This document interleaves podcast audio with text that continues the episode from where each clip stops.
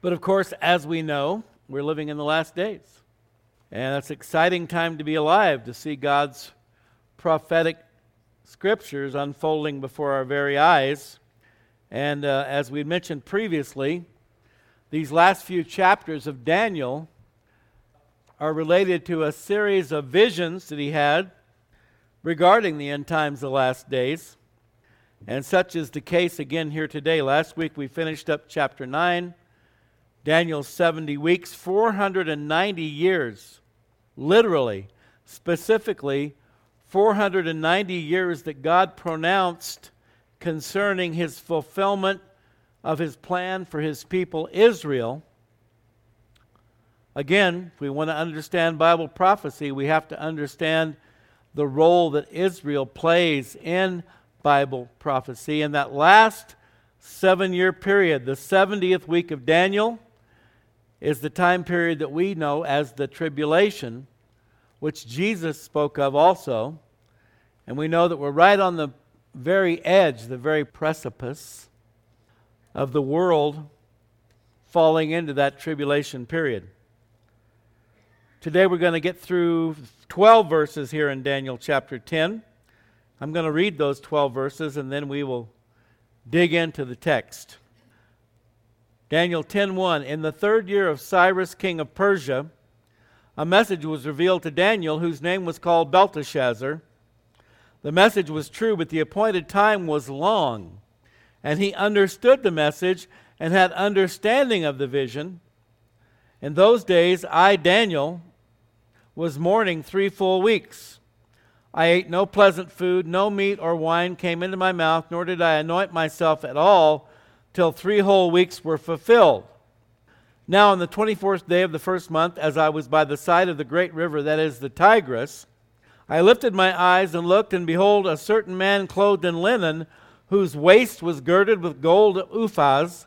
His body was like beryl, his face like the appearance of lightning, his eyes like torches of fire, his arms and feet like burnished bronze in color, and the sound of his words like the voice of a multitude. And I, Daniel, alone saw the vision, for the men who were with me did not see the vision, but a great terror fell upon them, so that they fled to hide themselves. Therefore I was left alone when I saw this great vision, and no strength remained in me, for my vigor was turned to frailty in me, and I retained no strength. Yet I heard the sound of his words, and while I heard the sound of his words, I was in a deep sleep on my face, with my face to the ground. Suddenly a hand touched me, which made me tremble on my knees and on the palms of my hands. And he said to me, O Daniel, man greatly beloved, understand the words that I speak to you, and stand upright, for I have now been sent to you. While he was speaking this word to me, I stood trembling. Then he said to me, Do not fear, Daniel, for from the first day that you set your heart to understand and to humble yourself before your God, your words were heard, and I have come because of your words. Let's pray. Father, as we look at this first section of Daniel chapter 10, we ask that you would send your Holy Spirit to teach us, to speak to us, to give us insight and understanding. We thank you for this time we have to share together in your word today. We ask your blessing upon this time of study in your word. We pray this in Jesus' name. Amen. So, again, it's really great to be able to track these stories in the Old Testament uh, with historical records because we know that the third year of King Cyrus was 536 BC, three years after the fall of Babylon. Remember when Babylon fell to the Medo Persian conquerors? Belshazzar, getting that message on the wall, the hand of God writing on the wall. You've been weighed in the balances and found wanting. So, this vision that Daniel speaks of here, he received three years after that. He mentions here um, a message or revelation, one translation says. A message or revelation was revealed to Daniel. So, notice Daniel momentarily returns to this third person narrative. He speaks of himself in the third person. Just like the Apostle John's revelation, it means the unveiling of a mystery. A message or revelation, an unveiling. something not previously known, was revealed to Daniel, whose name was Belteshazzar. So, lest we forget, Daniel reminds us that his Babylonian name given to him by Nebuchadnezzar was Belteshazzar. The message was true, but the appointed time was long. Now, if we look at a couple of other translations, it says the message was true and it concerned a great war or a great conflict. So here Daniel confirms both the veracity and the content of the revelation. It was true, and it concerned something that would happen a long ways off, as we see in the New King James or in the New American Standard Bible, the, the NIV, the, uh, a great war or conflict a long ways into the future. So, this is a continuation of Daniel's prophecies related to the last days. He understood the message, he, Daniel, and had understanding of the vision, or the understanding of the message came to him in a vision. And as we look at this passage, it would seem that Daniel kind of goes in and out. He goes from a vision state, which is a conscious state, to a dream state, which is when you're asleep, and he has a little bit of both going on here. It is the vision brought to him by this angel, God's messenger. And he says, In those days, I, Daniel, so he now returns to the first person, I, Daniel, was mourning three full weeks. So the impact of this vision was such that um, he was mourning. Three full weeks. And so this would appear to uh, refer to Daniel's observance of the Passover and the Feast of Unleavened Bread, which takes place over a period of three weeks. It took place during the first month of the year. The Passover was kept on the 14th of the month, and the Feast of Unleavened Bread for eight days, with the whole festival ending on the 21st day of the month.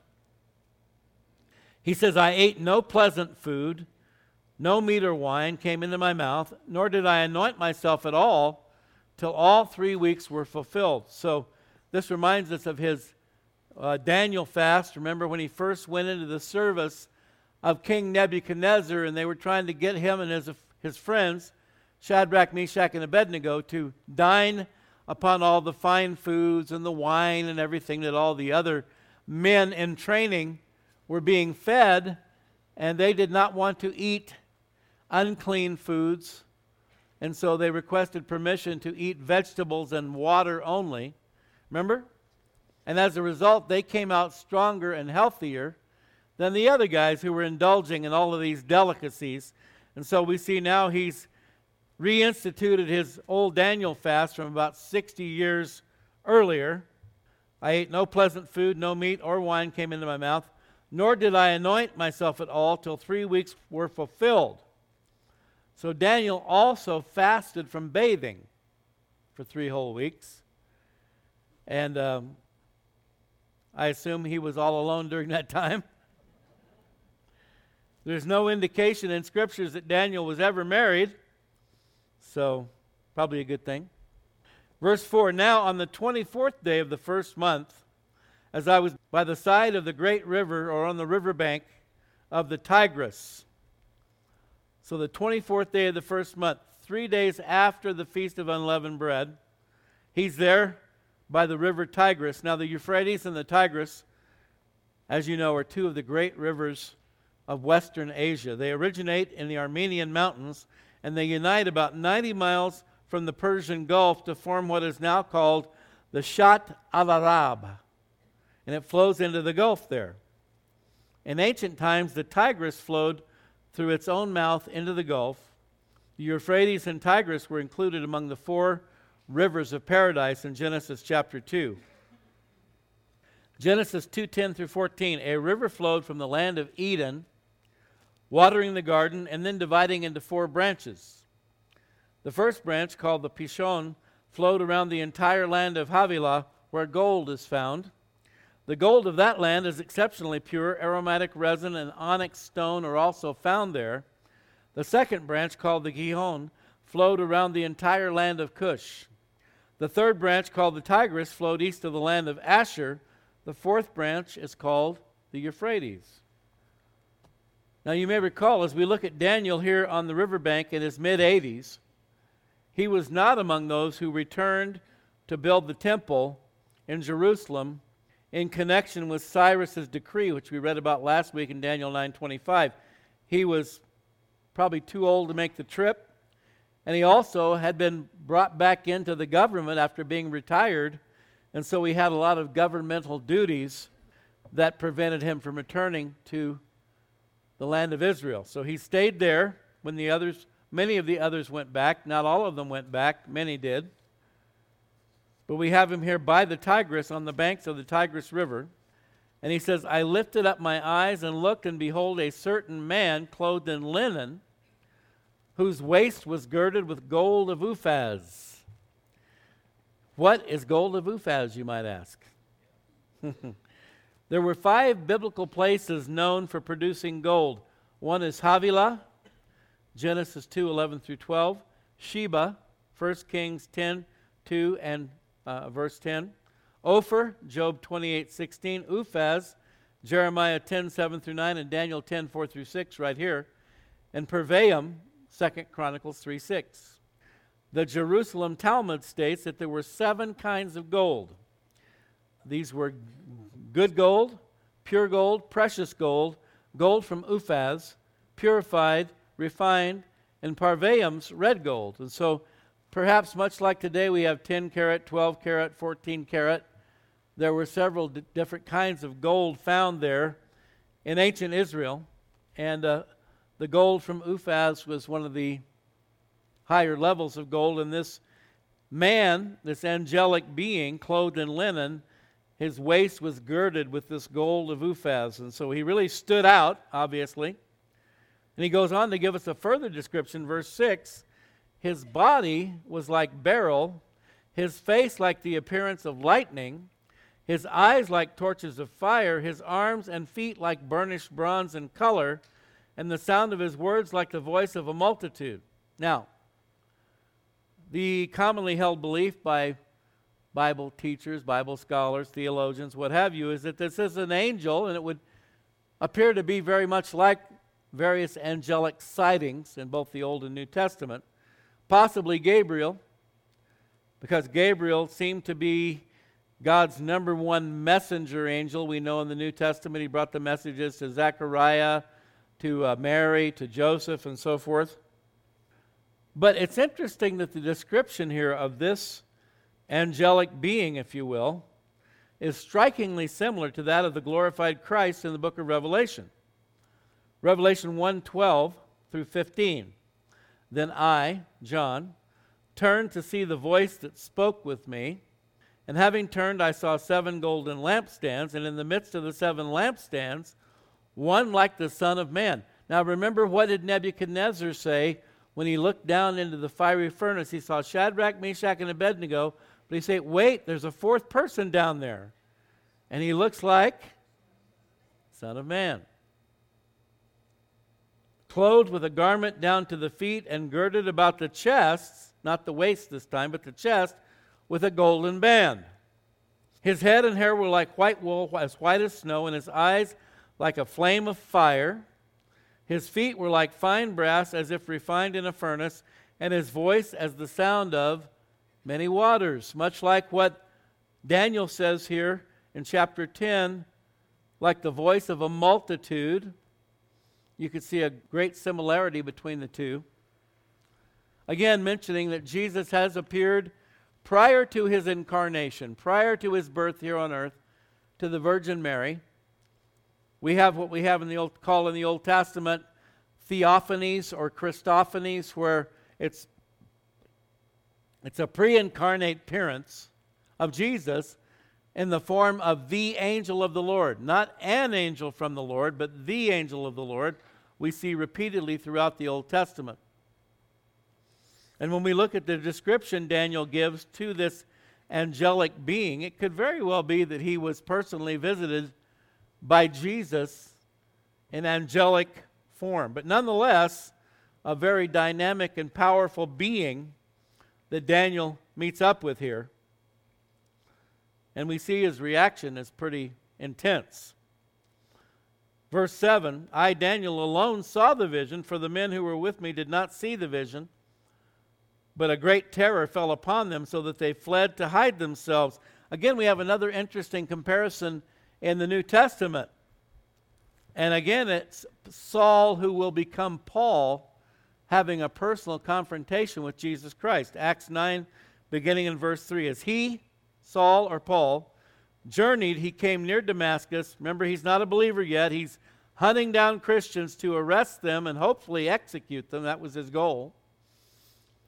Saul journeyed. He came near Damascus. Suddenly, a light shone around him from heaven. Then he fell to the ground and heard a voice saying to him, Saul, Saul, why are you persecuting me? And he said, Saul said, Who are you, Lord? Then the Lord said, I am Jesus whom you're persecuting. It's hard for you to kick against the goads. So he, trembling and astonished, said, Lord, what do you want me to do? Then the Lord said to him, Arise and go into the city, and you will be told what you must do. And the men who journeyed with him, here it is, stood speechless, hearing a voice, but seeing no one.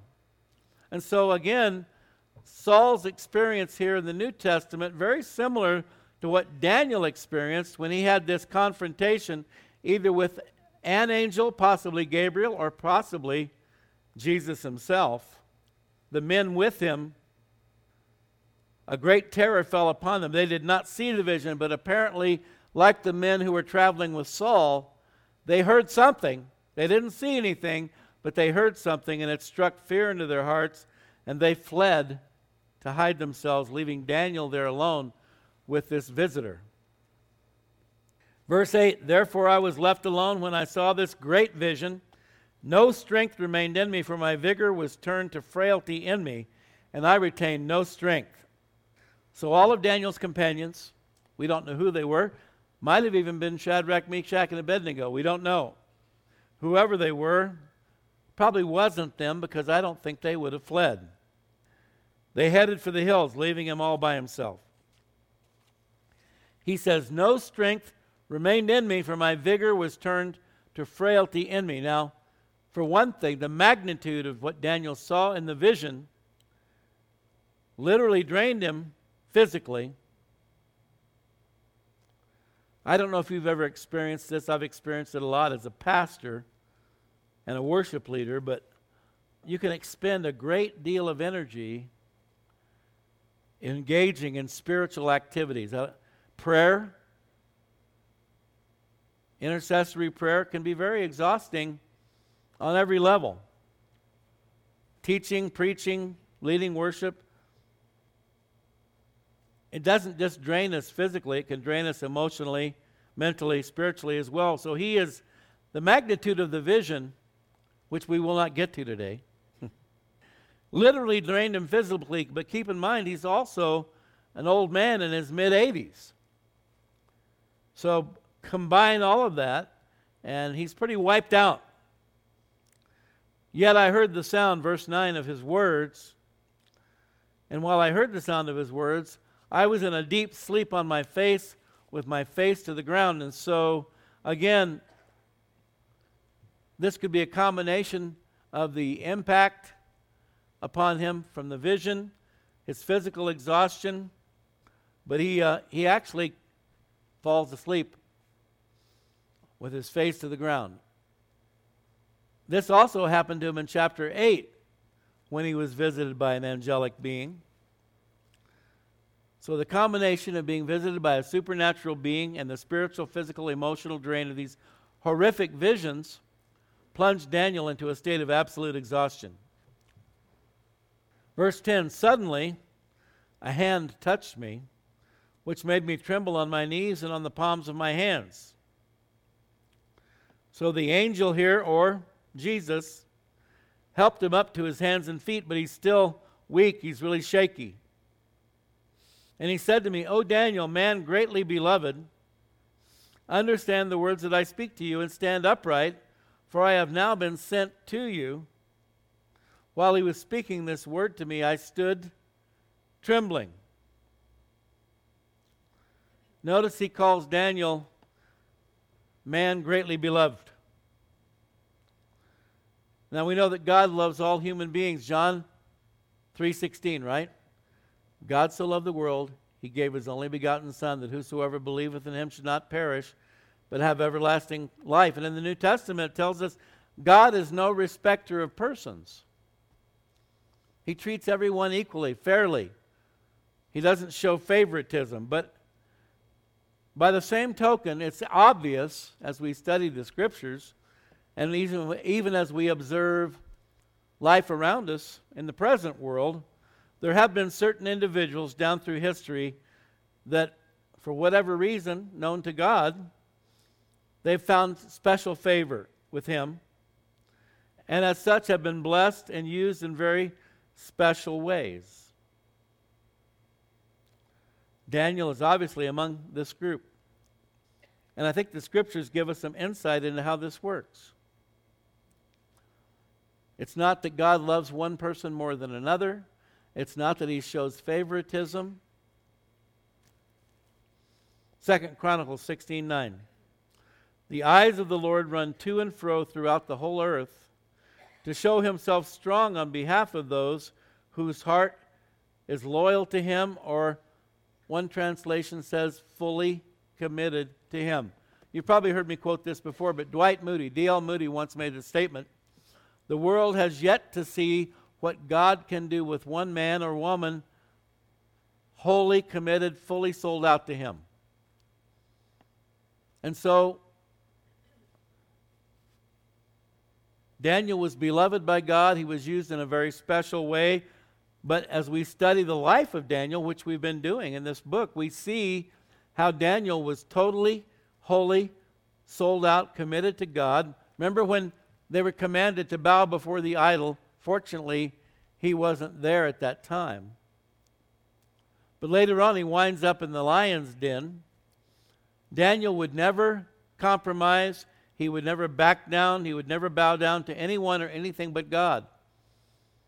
And that's the kind of a person that God can use and will use. And so sometimes when I'm contemplating, do you ever think about, I'm sure you do, you ever think about why don't we see more of the kinds of things today that we read about in the scriptures? The miracles, Old Testament, New Testament, the book of Acts, right? We know God does still do miracles. But it doesn't seem like it's pr- as prolific, as obvious, as out front. And my suspicion is it has a whole lot to do with us. I mean, even when the disciples were challenged with that boy demon possessed, the epileptic, the word sounds weird, weird. Epileptic. They couldn't cast the demon out, remember? Jesus comes down from the Mount of Transfiguration with Peter, James, and John. And the disciples meet him at the bottom of the hill and they say, Hey, what's going on? We can't cast this demon out. Jesus tells them, This kind come out only by prayer and fasting. And I think what Jesus was referring to is a lifestyle of holiness, of self sacrifice. And to the degree that we live that kind of a lifestyle, is the degree to which we, I think, will experience those kind of miraculous things in our lives. Has nothing to do with being saved. We can't earn our salvation, it's a free gift, right? But if you study great men and women of God down through the centuries, the ones that he used in amazing, marvelous, miraculous ways, like Daniel, but like many others, even closer to the time we're living in, they've all been characterized by an incredible amount of self sacrifice, dedication, commitment. And so it's not a matter that God loves them more. It's just a matter of they maybe love him more. You see? I think it was Keith Green who once said, A fanatic is somebody who loves God more than you do. the world would call them fanatics. Even some people in the church would call them fanatics. I remember one time, I don't know where this was, if it was somebody I spoke with or something I read. It might have been somebody I spoke with, but it had to do with Well, are you, are you a believer? Are you a Christian? Yes, I am, but I'm not one of those born againers. Excuse me? That's the only kind of Christian there is. You're either born again or you're not. As J. Vernon McGee said, you're a saint or an ain't. Right? Oh, yeah, I am a Christian. I'm just not one of those born againers. Wait, didn't Jesus say you must be born again? There you go. So, again, some people would take issue with God. They might want to pick a fight with God. They might want to get mad at God.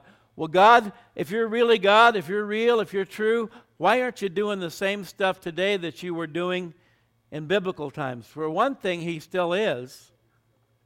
We may not always see it, although we've seen a lot of answered prayer in this church. A lot of people healed, saved, and so forth. And I think one of the reasons why it's such an incredible temptation for men to want to take the glory.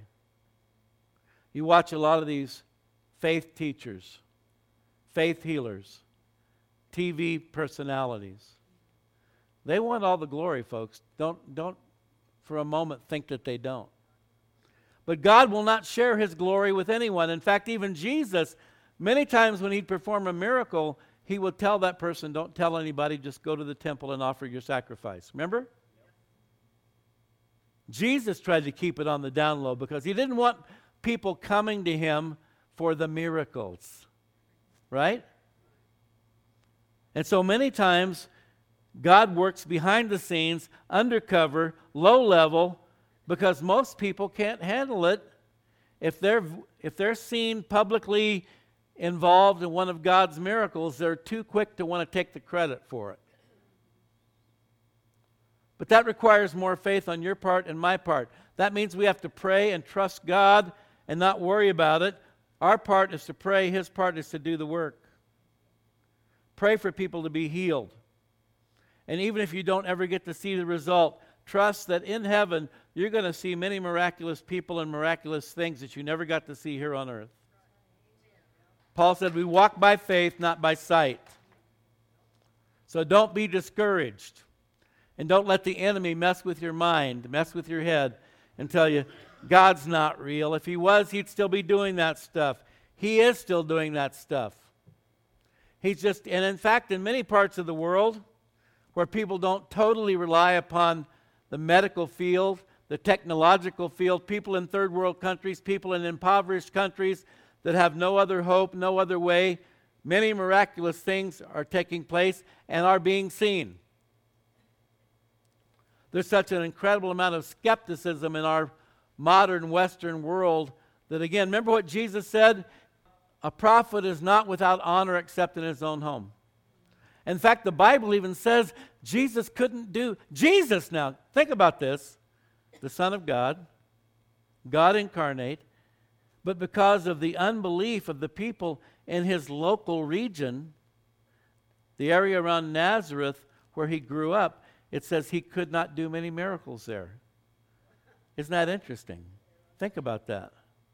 And so, another reason why we shouldn't be surprised if we don't see things on that level, because we're probably living in a historic time of unbelief, I would say. Especially when it comes to our God, the God of creation, the God of Abraham, Isaac, and Jacob, and his son Jesus Christ. People will believe just about anything but the truth. We should not be surprised in any way. Verse 12 Then he said to me, Do not fear, Daniel. From the first day that you set your heart to understand, we talked about this last week, to know and to understand. Remember, knowing is not necessarily the same as understanding. We need God's wisdom, God's guidance, God's instruction. And even Daniel, in his 80s, walking with God all of his life, incredibly knowledgeable, incredibly experienced in the ways of the Lord. The angel says, You set your heart to understand and to humble yourself before your God. Your words were heard. There again, it's that whole issue of faith trusting, believing. God promised, particularly for us as New Testament believers, if we ask anything in Jesus' name, the Father would hear that prayer. That's a promise. Now, the devil will try to come and tell you, no, he didn't hear it. He's not listening. He's not interested. We cannot listen to the lies of the enemy. We have to listen to the truth of God's word and the inner witness of the Holy Spirit. The Christian walk is a walk of faith, isn't it? From beginning to end, first to last, day by day. And whenever any thought begins to try to enter your mind that would undermine that faith, you have to immediately reject it, ignore it, rebuke it if you have to. Because, no doubt about it, the enemy will try on a regular basis to undermine our faith, will he not? Sometimes it's directly this voice that we hear that, wait a minute, that doesn't sound like the Lord to me, right? Or it could be through some person. I was praying, ladies, for all of you yesterday after you, I heard you had a fantastic retreat. And I was praying, Lord, don't let the enemy do anything to steal their joy, to rob that which you've done, because he will try to do that. When the men come down the mountain from a retreat, the enemy will try to do something to discourage. And unfortunately, sometimes he works through our family, our friends, we have to have our guard up. You might think, well, I'm most vulnerable at my low point, but that's actually not true. Do you know when you're most vulnerable? After you've had a great, wonderful experience with the Lord. That's when you're the most vulnerable. You just got baptized. The enemy's going to come after you. You, you know, something like that. You just came back from a retreat. That's when the enemy's going to come after you. That's when you really need to have your guard up. And for those of us who are waiting at home after Ladies, after your husband's coming back from the retreat, husbands, after your wife's coming home from the retreat, you need to guard your hearts and minds and don't allow the enemy to use you to be a downer. Okay? And he will try to do that. He will try to do that. So the angel tells Daniel, Do not fear, Daniel, for from the first day that you set your heart to understand and to humble yourself before your God, your words were heard, and I have come because of your words. And as we get into it, we're going to find that there was some spiritual warfare at the angelic level which hindered the angel from getting there sooner. So again, the enemy will try to tell you God's not listening, God doesn't care. But we don't know what's going on in those heavenly realms, what kinds of battles are going on between the forces of good and the forces of evil the forces of light and the forces of darkness. Again, the fruit of the Spirit is so important for us as believers love, joy, peace, patience, kindness, goodness, faithfulness, gentleness, self control. But you know what? Fruit, we don't bear fruit by God waving his magic wand over us. Thou shalt love. Fruit grows, doesn't it? I think they covered this in the retreat yesterday on the Holy Spirit. The gifts of the Spirit, yes, those are imparted to every member of the body of Christ. They're called gifts gift of teaching, gift of discernment, and so forth. But fruit is not the same as a gift. Fruit grows up within us as we abide in Christ, as we live in Christ. And what happens to a fruit tree if you don't water it and you don't fertilize it? It may not bear fruit at all, or the fruit may shrivel up, right? The only way to bear good fruit is the tree has to be nurtured, nourished, watered. And that's how we are. If we want to bear the fruit of the Holy Spirit, then we need to be nurturing our spirits by what we're doing here today.